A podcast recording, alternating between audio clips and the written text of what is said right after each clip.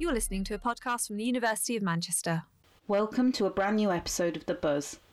Before we introduce our topic, we are sure you'll agree it's been a tough few weeks. We are determined to keep the podcast going. We think it's important to continue to celebrate the work of our faculty colleagues during this time and to share the best of our research and heritage. We apologise that there may be issues with sound quality, but we hope you enjoy what we have in store over the next few weeks.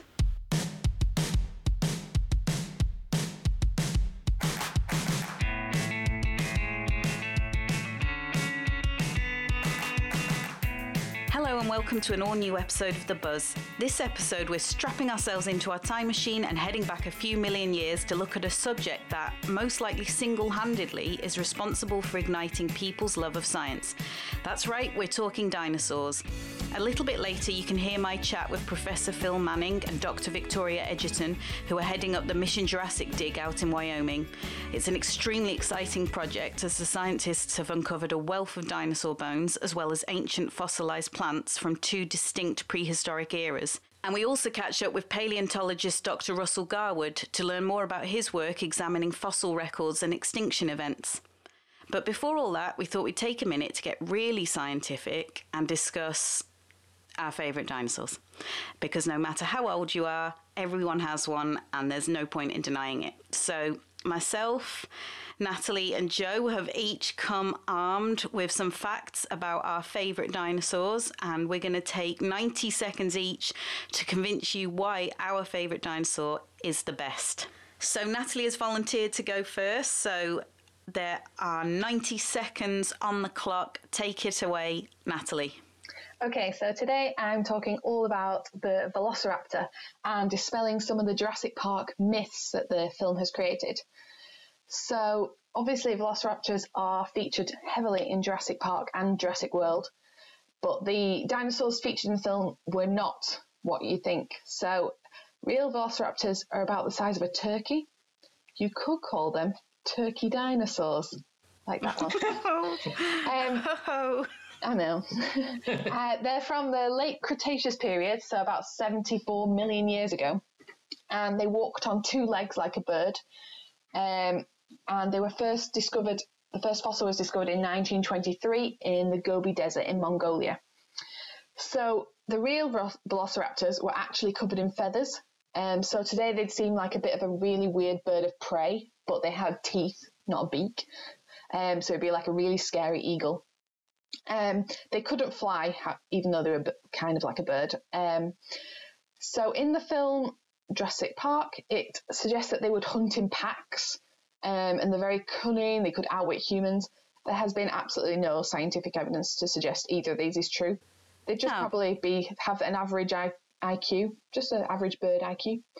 Um, so the ones actually featured in Jurassic Park would have been um, more like a Deinonychus, um, and the author of Jurassic Park, the book, said, "Oh no!" I just want to finish my fact. So the author said that he only called them velociraptors because it sounded scarier than Deinonychus. And that is a velociraptor, and that's why I think they're really cool. Clever girl. okay, very, very good, very interesting, and also massively disappointing at the same time. Crushing dreams. Jurassic Park has been one big lie.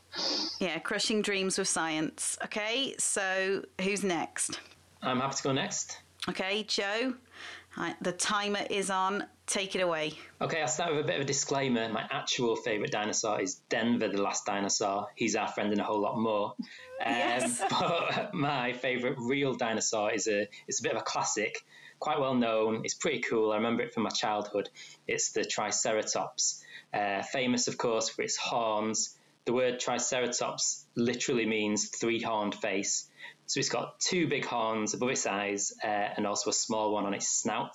Uh, it's got a beak a bit like a parrot and a large frill above its neck. So it's very distinctive looking, and that's what I like about it. It's distinctive in its features and its size.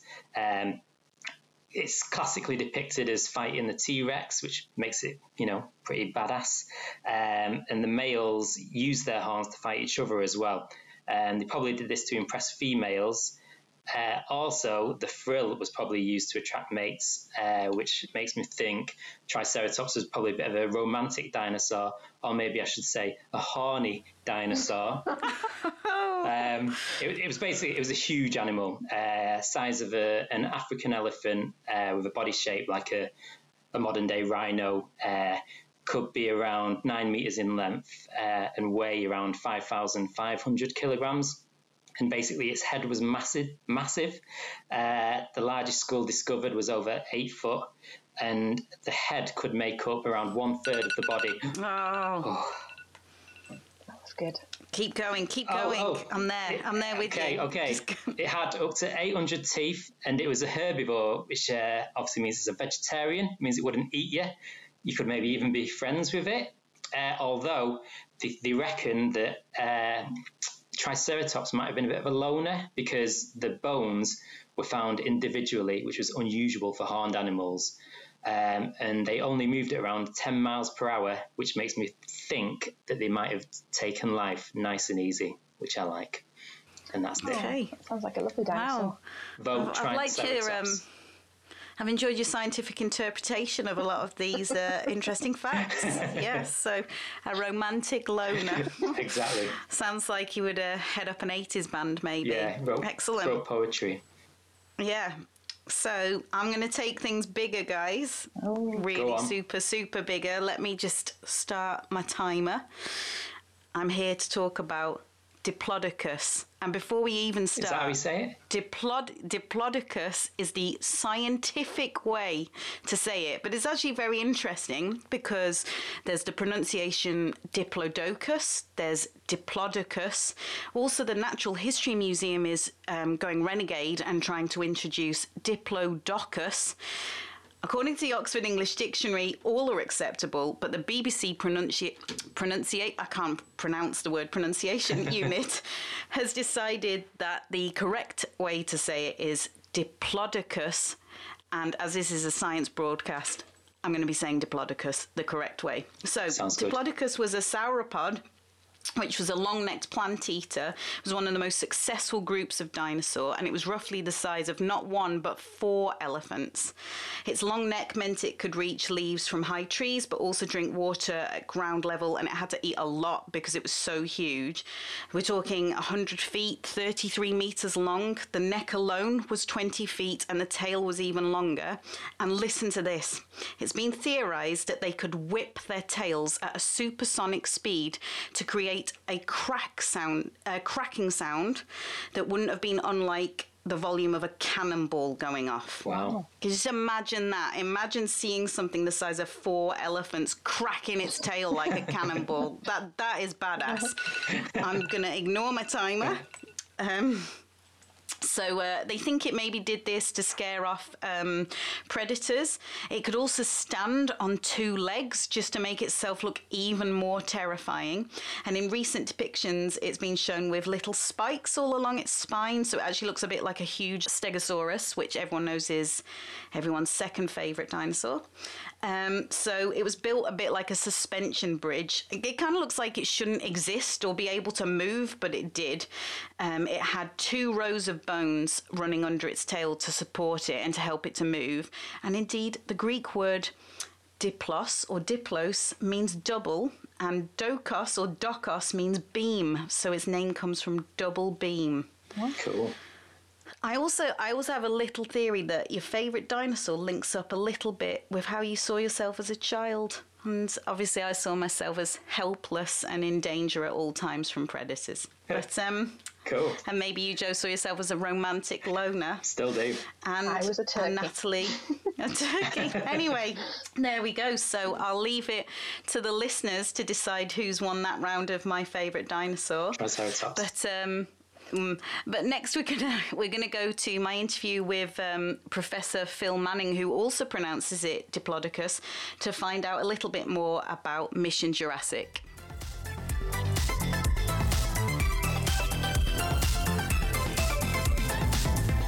I'm here today with Professor Phil Manning, Professor of Natural History. Um, to talk about Mission Jurassic. So, somewhere in the Badlands of Wyoming, and we can't say exactly where as it's top secret, there's a plot of land that will provide an unparalleled glimpse into the Earth's past. So, Phil, can you tell us a bit more about this plot of land? Well, it's, it's quite a large chunk of land actually, and it's it really is in the middle of nowhere. It's a square mile, so 640 acres of delicious rocks right. from the Jurassic period and uh, one half of the site was laid down in what was once uh, a, a, tongue of sea that stretched in from where is Alaska now into what is northern Wyoming. But the other half of the site is a, a, chunk of the Morrison Formation, which is basically land deposits stuffed full of dinosaur bones. Wow, so I'm assuming it's the being stuffed full of dinosaur bones that makes it so special. Actually, no, it's the rocks themselves that I love. They're beautiful and they record a, a, a, transition in environments through time that gives you an unparalleled glimpse at what the world was like 150 million years ago. The icing on the cake is the dinosaurs. I think it's this combination of both the geology and the life itself that was inhabiting what is now the rocks is giving us a picture of life back in the Jurassic that we couldn't have ever imagined in reconstructing before. And you've been very secretive about the exact location. Why is this? I don't know what you're talking about. Uh-huh. No, we, we have to be very secretive about localities like this because when you find a, a, rich locality, and I say rich, I mean thousands of dinosaur bones, it's embarrassingly easy to find dinosaur bones here. In fact, you could blindfold me, push me over the edge of one of the quarries, and within a minute I could find a decent sized bone and probably identify it blindfolded. There are so many bones. Right. So you want to protect such sites from folks who themselves want to go unblindfolded and maybe lift a bone from the site, because sadly that does happen sometimes. So we're working very carefully to protect where this place is, somewhere in darkest Wyoming. Right. But it's not just dinosaur hunters who are interested in the site, is it? You've also got botanists, chemists, and geologists all working there. Dr. Victoria Egerton is a paleobotanist here at the University of Manchester, and she's been spending an awful lot of time uh, wading through the geological succession at the site and has found some remarkable plant remains. And I would be utterly unqualified to tell you how important they are, but I know that they are important. But what is really good about the site is it's not just that we've got plants, we've got dinosaurs, we've got other animals around at the same time, we've got their trackways, we've got, it's, it's, it's if you were to say this is what we need to dig up to reconstruct what the Jurassic looked like, you would describe what we found basically at the Mission Jurassic site. Right, wow. And what methods are you using to explore the site? Well, we're very lucky because Manchester has an incredible suite of imaging technology that can be deployed. And of course, the main partner who's, who's basically driving this project, the, the Children's Museum of Indianapolis, has been hugely supportive of how we integrate the technologies from Manchester not only into how we analyse the fossils in the field, but also how we can interpret them for the public in future museum exhibitions, which is really exciting. It's getting Manchester science out there at the rock face, so kids who want to become scientists in the future will see how we use infrared lasers in the field to map the, the geological outcrops so we can look at them again back in the lab also see how we use particle accelerators, synchrotron light sources to, to shed light on the chemistry of the very bones of the dinosaurs. So we can peel apart what is environmental and what is biological, how we can use infrared light within the lab to look at organic compounds preserved within the fossils. There's, there's a, a, a multitude of techniques that we can deploy from the University of Manchester's imaging suite that allow us new insight into this, this wonderful locality. Have you fa- have you faced any challenges on the site so far? Every single minute at the site is a challenge for the simple reason you're you're up against the elements and. Um, last year the weather was despicable to us on multiple fronts. We had everything from blizzards on site through to temperatures in the mid 40s. It's, it's, it's ridiculous the extremes that you experience. We have like mini tornadoes going through site, dust devils that could pick up well, actually, you if you're not too careful. Right. I mean, there, there, are some serious issues with wildlife as well. Um, if you hear something rattle behind you, it's not someone trying to make music, it is something that's liable to bite you because rattlesnakes are not uncommon at the site. We have scorpions, we have black widow spiders, we Yes, I can go on. And then, of course, there's the grizzlies. You know, there's a lot to think about yeah. when you're in the middle of nowhere. And then the actual process of getting the bones out of the ground can be very challenging. You're lifting up bones. Think of you reach over to your shoulder blade, you can feel it's a few inches long. The shoulder blade of one of the dinosaurs we dug out last year was over two meters long, over six foot four. Huge, huge weighing hundreds of pounds. Mm. And you're having to maneuver these delicate things, even though they're big, they're delicate, in the middle of nowhere. So you have to develop techniques to extract them from the ground, carefully wrap them, and transport them back to the lab. There are challenges at every single step of the process, but I wouldn't change it for anything. Right, so a fair few challenges, but um, what uh, what other discoveries are you hoping to make? Because um, you're back out there again this summer, aren't you? This summer, we, we are hoping to get two of the large sauropods out of the ground completely, which is going to be a, a huge task, but we're, we're hoping to do it. Um, our colleagues at the Children's Museum and at the Naturalis Biodiversity Centre in Leiden are working with us closely to achieve this goal. I mean, and it's I, don't think anyone has dug up a sauropod this quickly ever before, or two sauropods, should I say. It's actually a, a huge task to, to, to, undertake. On top of that, we're excavating a marine reptile from those ocean deposits that are just below the Morrison Formation, the Sundance Formation. And we've got this creature which has an enormous eye, it belongs to a group called the Ophthalmosaurids, um, but it's got a name Baptanodon. It sounds like something from a bat cave. Yeah. But it's um, this thing's about three to four meters long and we've got to excavate that this year. And we're going to try and get some of the dinosaur footprints out. So we go out sometime in May and we'll be there till beginning of September. It's a huge amount of work, 12 hour days, seven days a week. Sign here and uh, you say goodbye to your life. It's wonderful, actually, but it's a, a lot of work. What's the plan for the fossils that you're collecting? all of the fossils which are being dug out of the ground currently are going to be displayed in a new exhibit at the Children's Museum of Indianapolis in Indiana. Uh, we have a close working relationship with this group. They are working with the University of Manchester on multiple fronts, not least to to better the sorry, maybe rephrase that not better. Um, they're working with us to to interpret the exhibit in a way that is using state of the art technology. And, and I, I, think it's really important that we show the interdisciplinary nature of science to kids today and don't shy away from using the technology and deploying the technology, not only that we use to study the dinosaurs and interpret them, but show kids how we're using it. Because they live in a technological age where it's second nature to them. And we need to get them used to how we deploy technology at an early stage. So, working with the Children's Museum is exciting because we can show off not only the imaging tech that we use here, but also engage new audiences, which for me is a big deal because I would have killed to go to such an exhibit when I was a kid. What do you think makes dinosaurs so enduringly fascinating?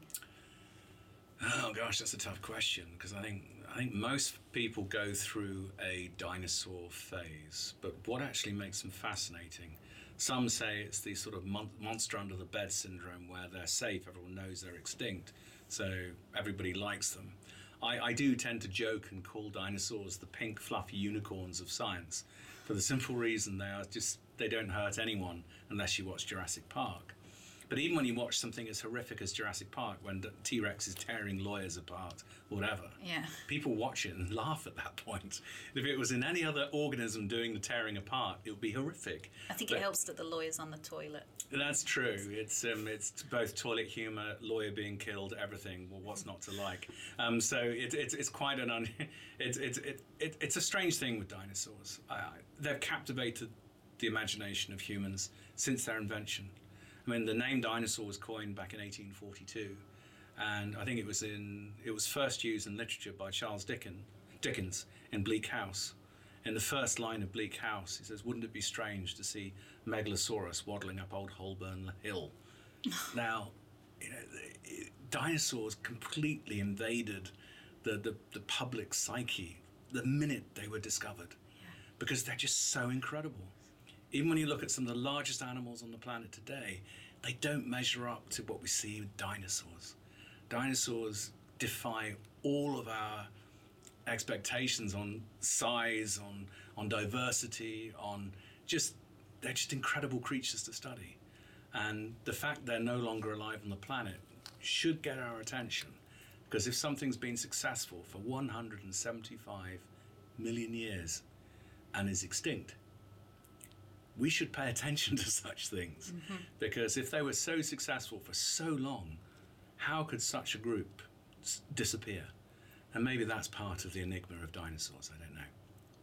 Which I guess brings me to my next question, which is why do you think it's still so important to study dinosaurs at, at this level? So, out of the classroom and at dig sites like this? It's fascinating that dinosaurs and other fossils as well give us hindsight. A hindsight where we can peer back to the past to see how things were then. Why do we need that hindsight? Well, when we're planning to do things in the present day that might impact our planet in the future, say you want to bury something in the ground, and you want to tell your children and children's children that what you're putting in the ground is safe.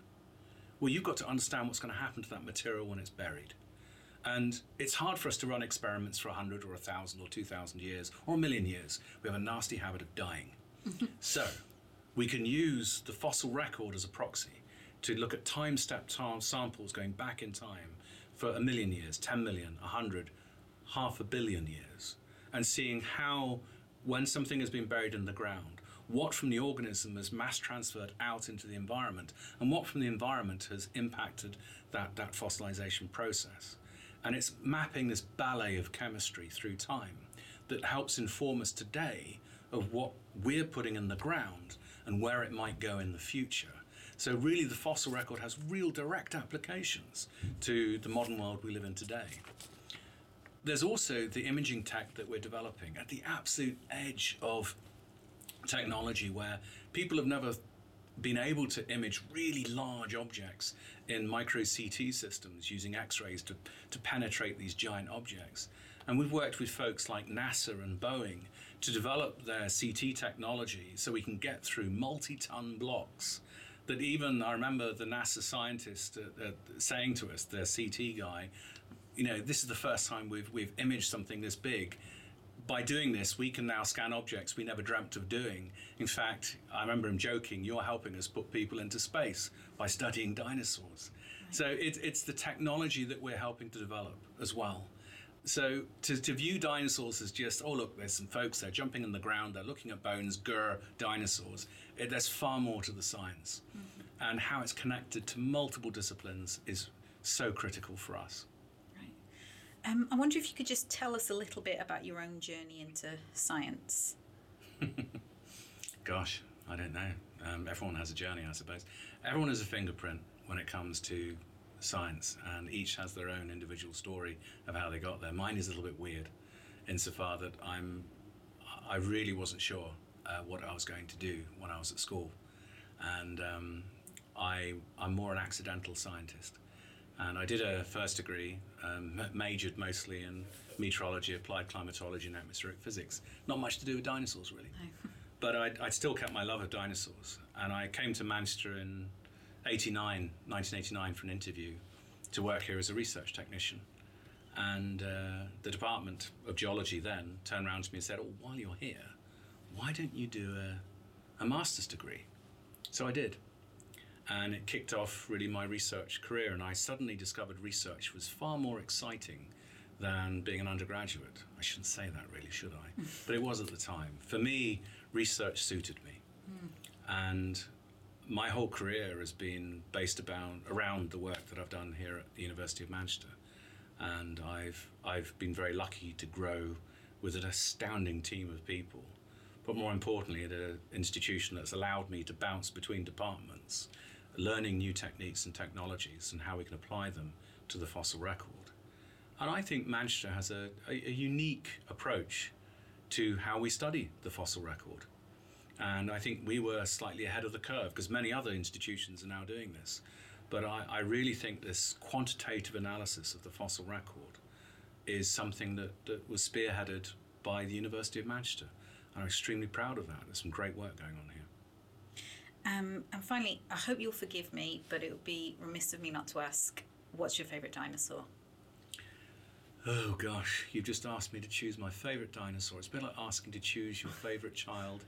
You, I, I think, in terms of if I was to pick one that is just simply beautiful and represents so much about the science of paleontology, it would be Archaeopteryx. Mm-hmm. And this is the, the dinosaur bird discovered from the Solnhofen limestone of southern Germany. It was discovered, or the first feather was discovered a couple of years after uh, Darwin had published Origin of the Species. And when the first skeleton was found, which had both avian and dinosaurian characters, it was to really be the missing link that Darwin needed to show this transitionary form from dinosaur to bird. And so it's one of these pivotal species in the evolution debate as well. But the fossils are rare. But when you find them, there's only a dozen or so of them, they are absolutely jaw droppingly beautiful. And fossils are beautiful. Mm. But in this case, it's not only beautiful, it's also scientifically very, very important as, as fossils go. So it would be Archaeopteryx. Right. Thank you very much. Good luck with the rest of your dig. Yeah. Yeah, we've got the summer um, fighting with mosquitoes the size of pigeons. Can't wait for it.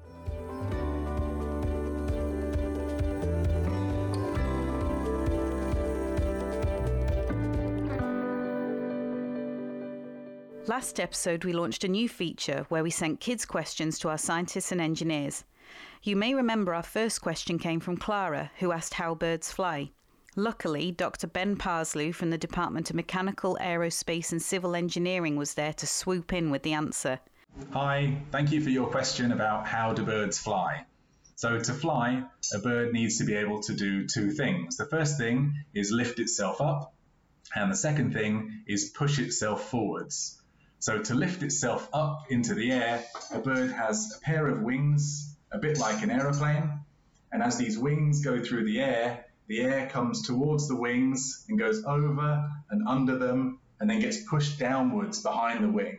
And as the air gets pushed downwards, that pushes the wing upwards and that lifts the wing up and lifts the whole bird up into the air. But how does a bird push itself forwards? Well, that's where the flapping the wings comes in. So by flapping the wing up and down, as this air comes towards the wing and goes over and under the wing, behind the wing it gets pushed backwards very, very quickly. A bit like the air coming out the back of a fan gets pushed backwards very, very quickly. And as that air gets pushed backwards, that pushes the wings forwards and carries the whole bird with it. And that's how a bird lifts itself up and pushes itself forward. And that's how they manage to fly. I hope that helps with your question. Thanks. Bye bye. Thanks, Ben. Our latest question comes from Alfie, who asks Why is fire hot? Can any of our scientists and engineers help Alfie? Hopefully, we'll have an answer for him next episode.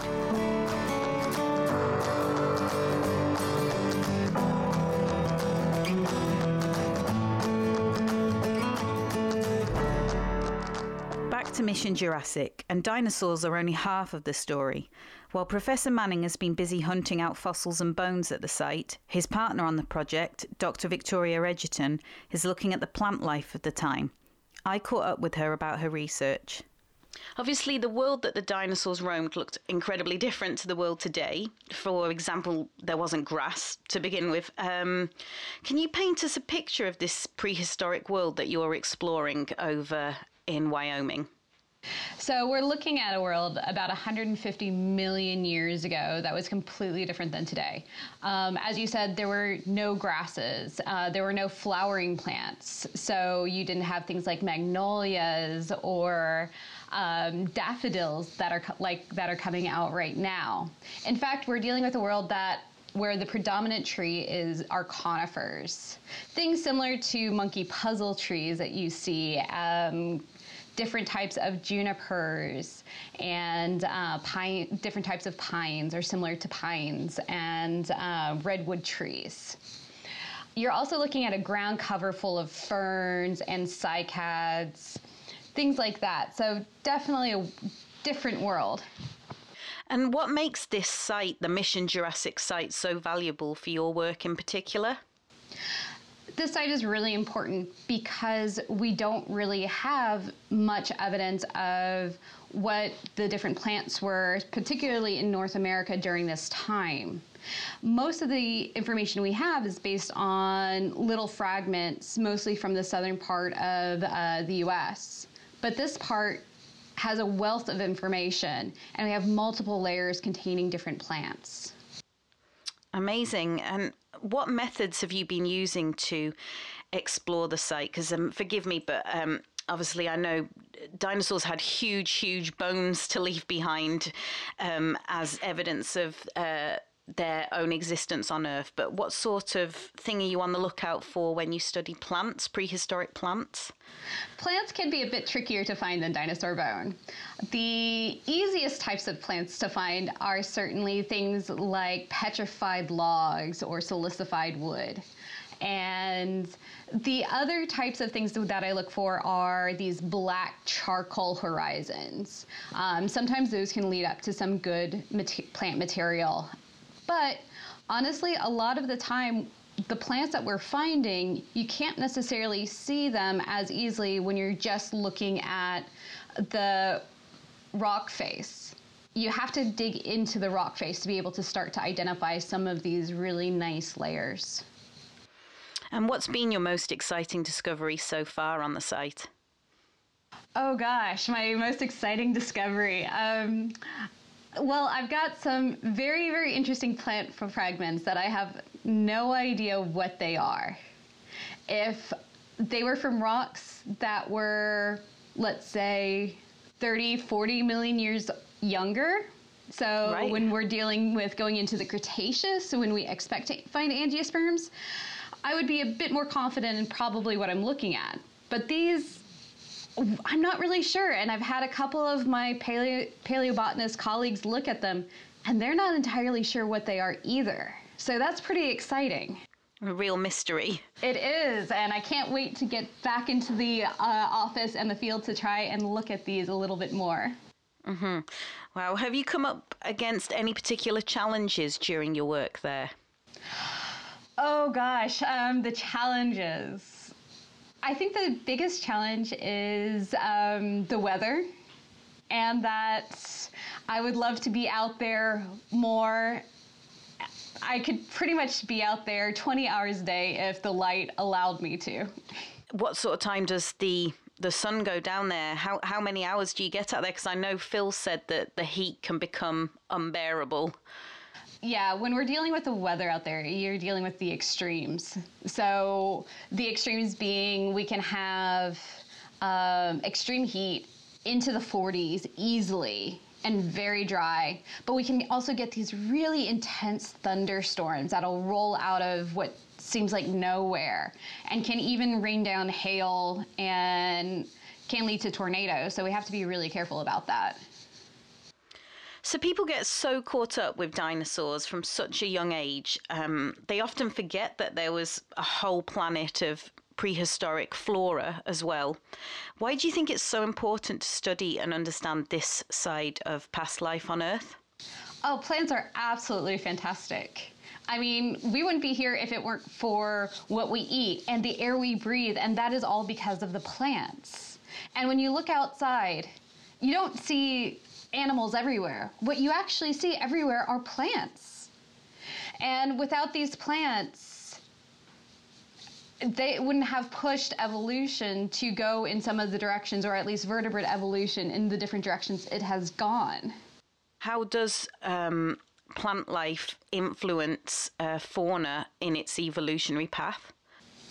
That's a great question. Um, so, with plants, one of the biggest evolutionary steps at least for our species, has been the evolution and modern and uh, modernization of the agricultural realm.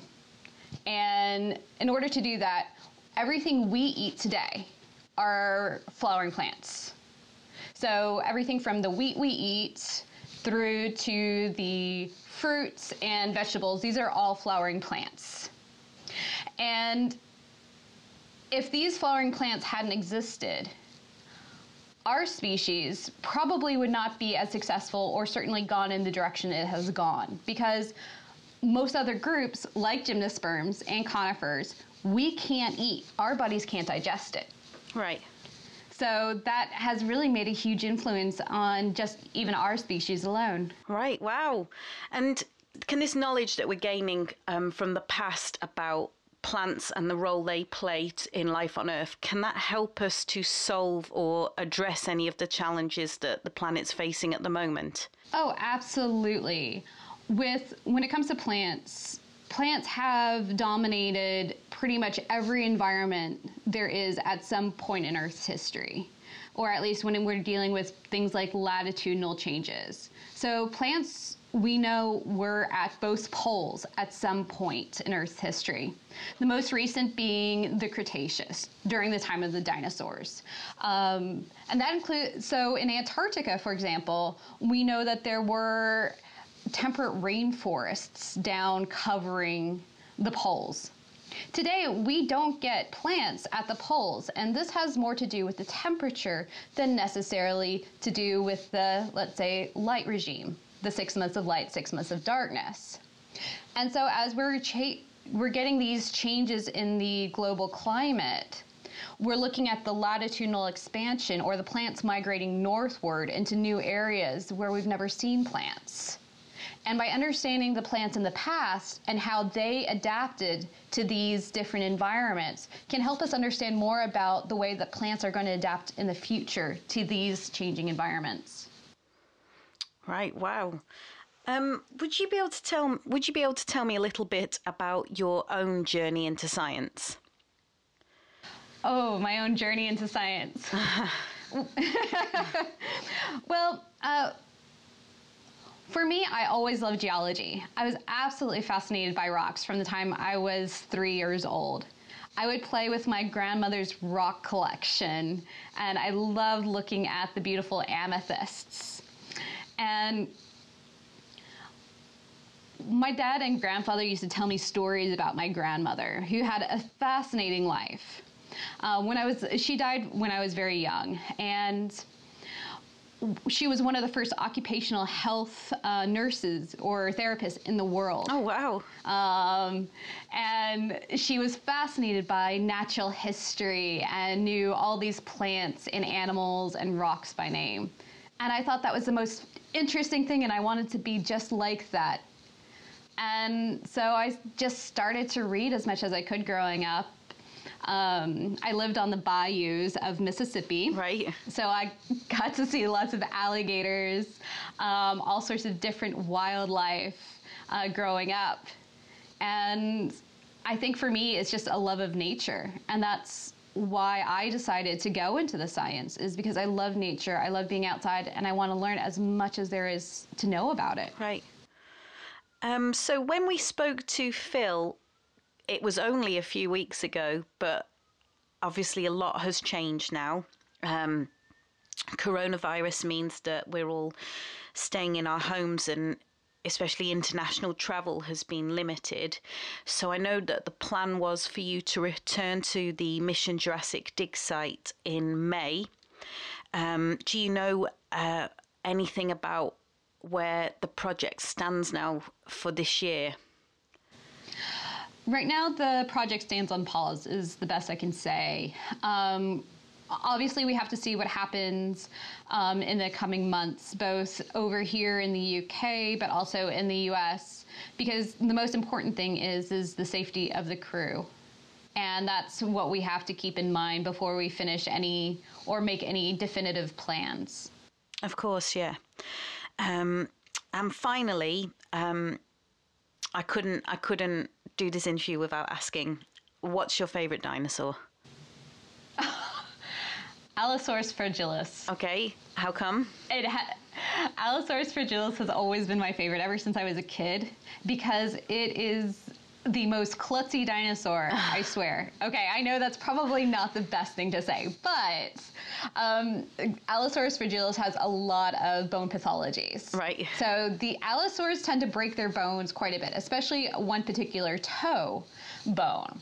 And so I've always been interested in paleopathology or the study of ancient diseases, uh, particularly in dinosaurs. Mm-hmm. And it's just so fascinating to hear about these animals, and it tells us a little bit more about the life they lived as individuals and also as a group, which I think is pretty cool. That's really interesting. I'd never thought about a klutzy dinosaur before. So, wow, you learn something new every day.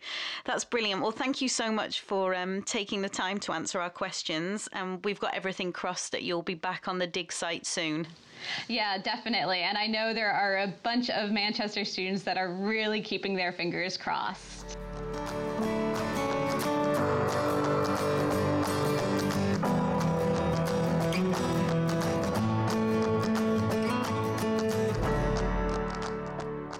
Earlier this year, our colleague Dave Espley spoke to paleontologist Dr. Russell Garwood about his research into fossils and asked him to explain why it's relevant today. So, my research kind of revolves around looking at ancient life, things that are older than 300 million years, and using computer based techniques. So, I tend to try and look at things that interest me fundamentally, but things that are major transitions or changes in, in the history of life. So, um, things like the origin of animals, the origin of life on land. And I think that those are fundamentally quite interesting because um, it explains how we got to where we are today in terms of the biology of the world. But understanding evolution more generally is incredibly useful for, say, medicine, understanding antimicrobial resistance. We do computer modeling of evolution that can help us with that kind of thing. But also everyday things that we don't tend to think about. So, for example, most of our crops are pollinated by insects. If you want to know um, the impact that climate change is having on insects, the only time you can really look at the insects have been under similar ecological stress to when to the stress they are now is about 295 million years ago during a mass extinction where um, 95% of species, including a number of insects, went extinct. Other than that, insects have been fine.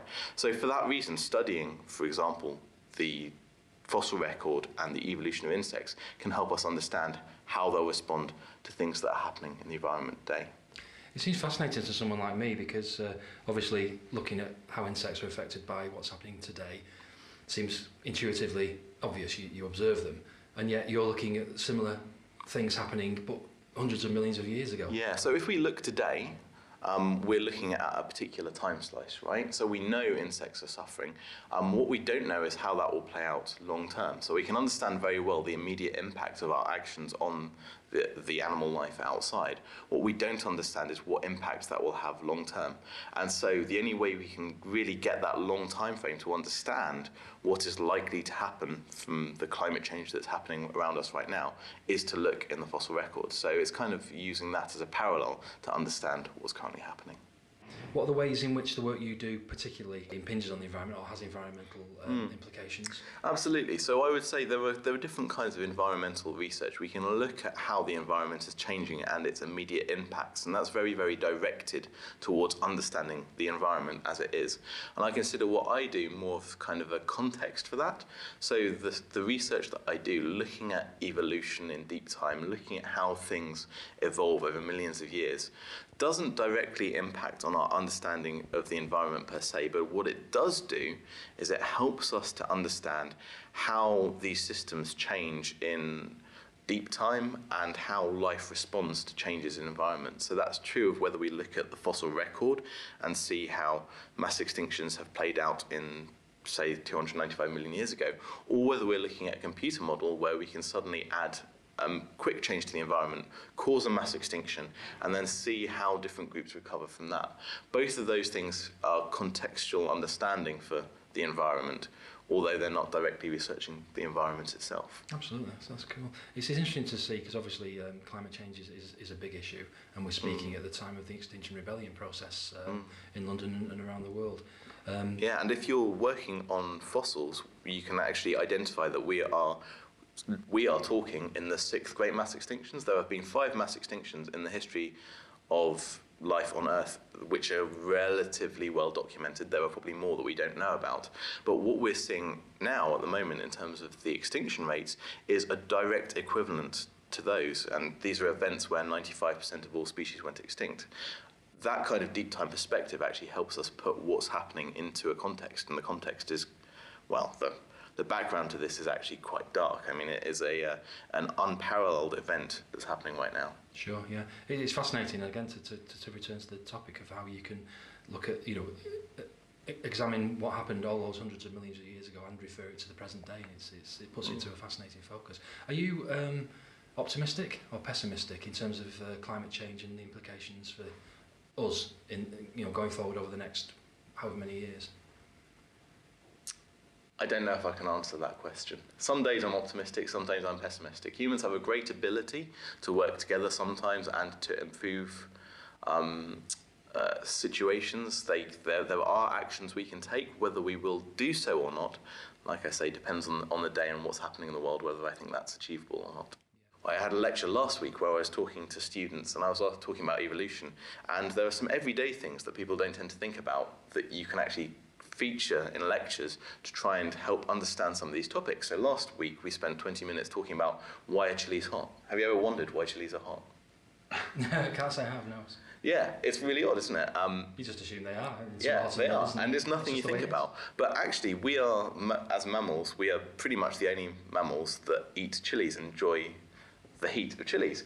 But these are structures that are there to make things eat them, to spread their seeds which is kind of weird when you think about it that you would have this structure that has this chemical in it that burns the mouth of mammals. But actually, when you think about the fact that mammals aren't the only things that can spread seeds, it makes a lot of sense.